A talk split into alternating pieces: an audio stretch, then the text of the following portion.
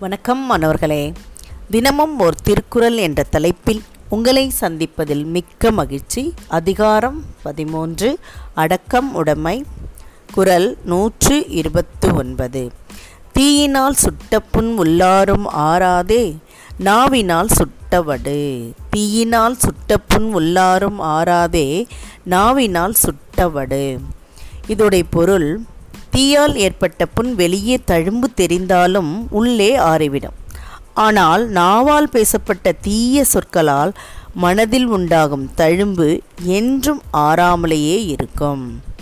கடுமையான சொற்களை பயன்படுத்தினா அது என்றைக்குமே மனசை விட்டு நீங்கவே நீங்கள் அது அது ரணமாக இருந்துக்கிட்டே அந்த தழும்பானது இருந்துக்கிட்டே தான் இருக்கும் அப்படின்றத தான் சொல்கிறாங்க அதனால் தீய சொற்களை கடுமையான சொற்களை நம்ம பயன்படுத்தக்கூடாது.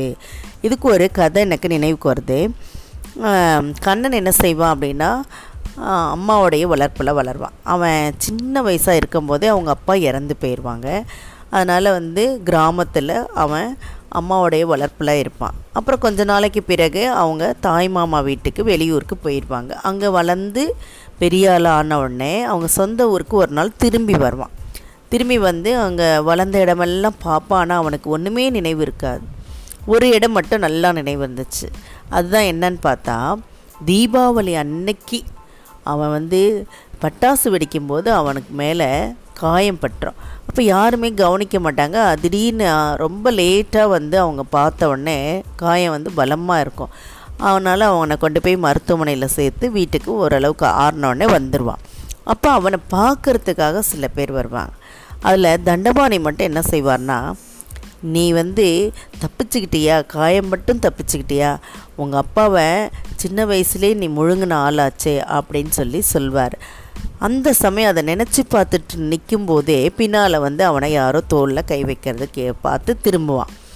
என்னை யாருன்னு தெரியுதா உனக்கு? அப்படின்னு சொல்லி கேட்பார்.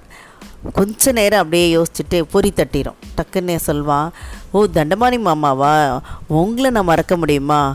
அப்படின்னு சொல்லுவான். அப்போது அவருக்கு வந்து அது புரியாது.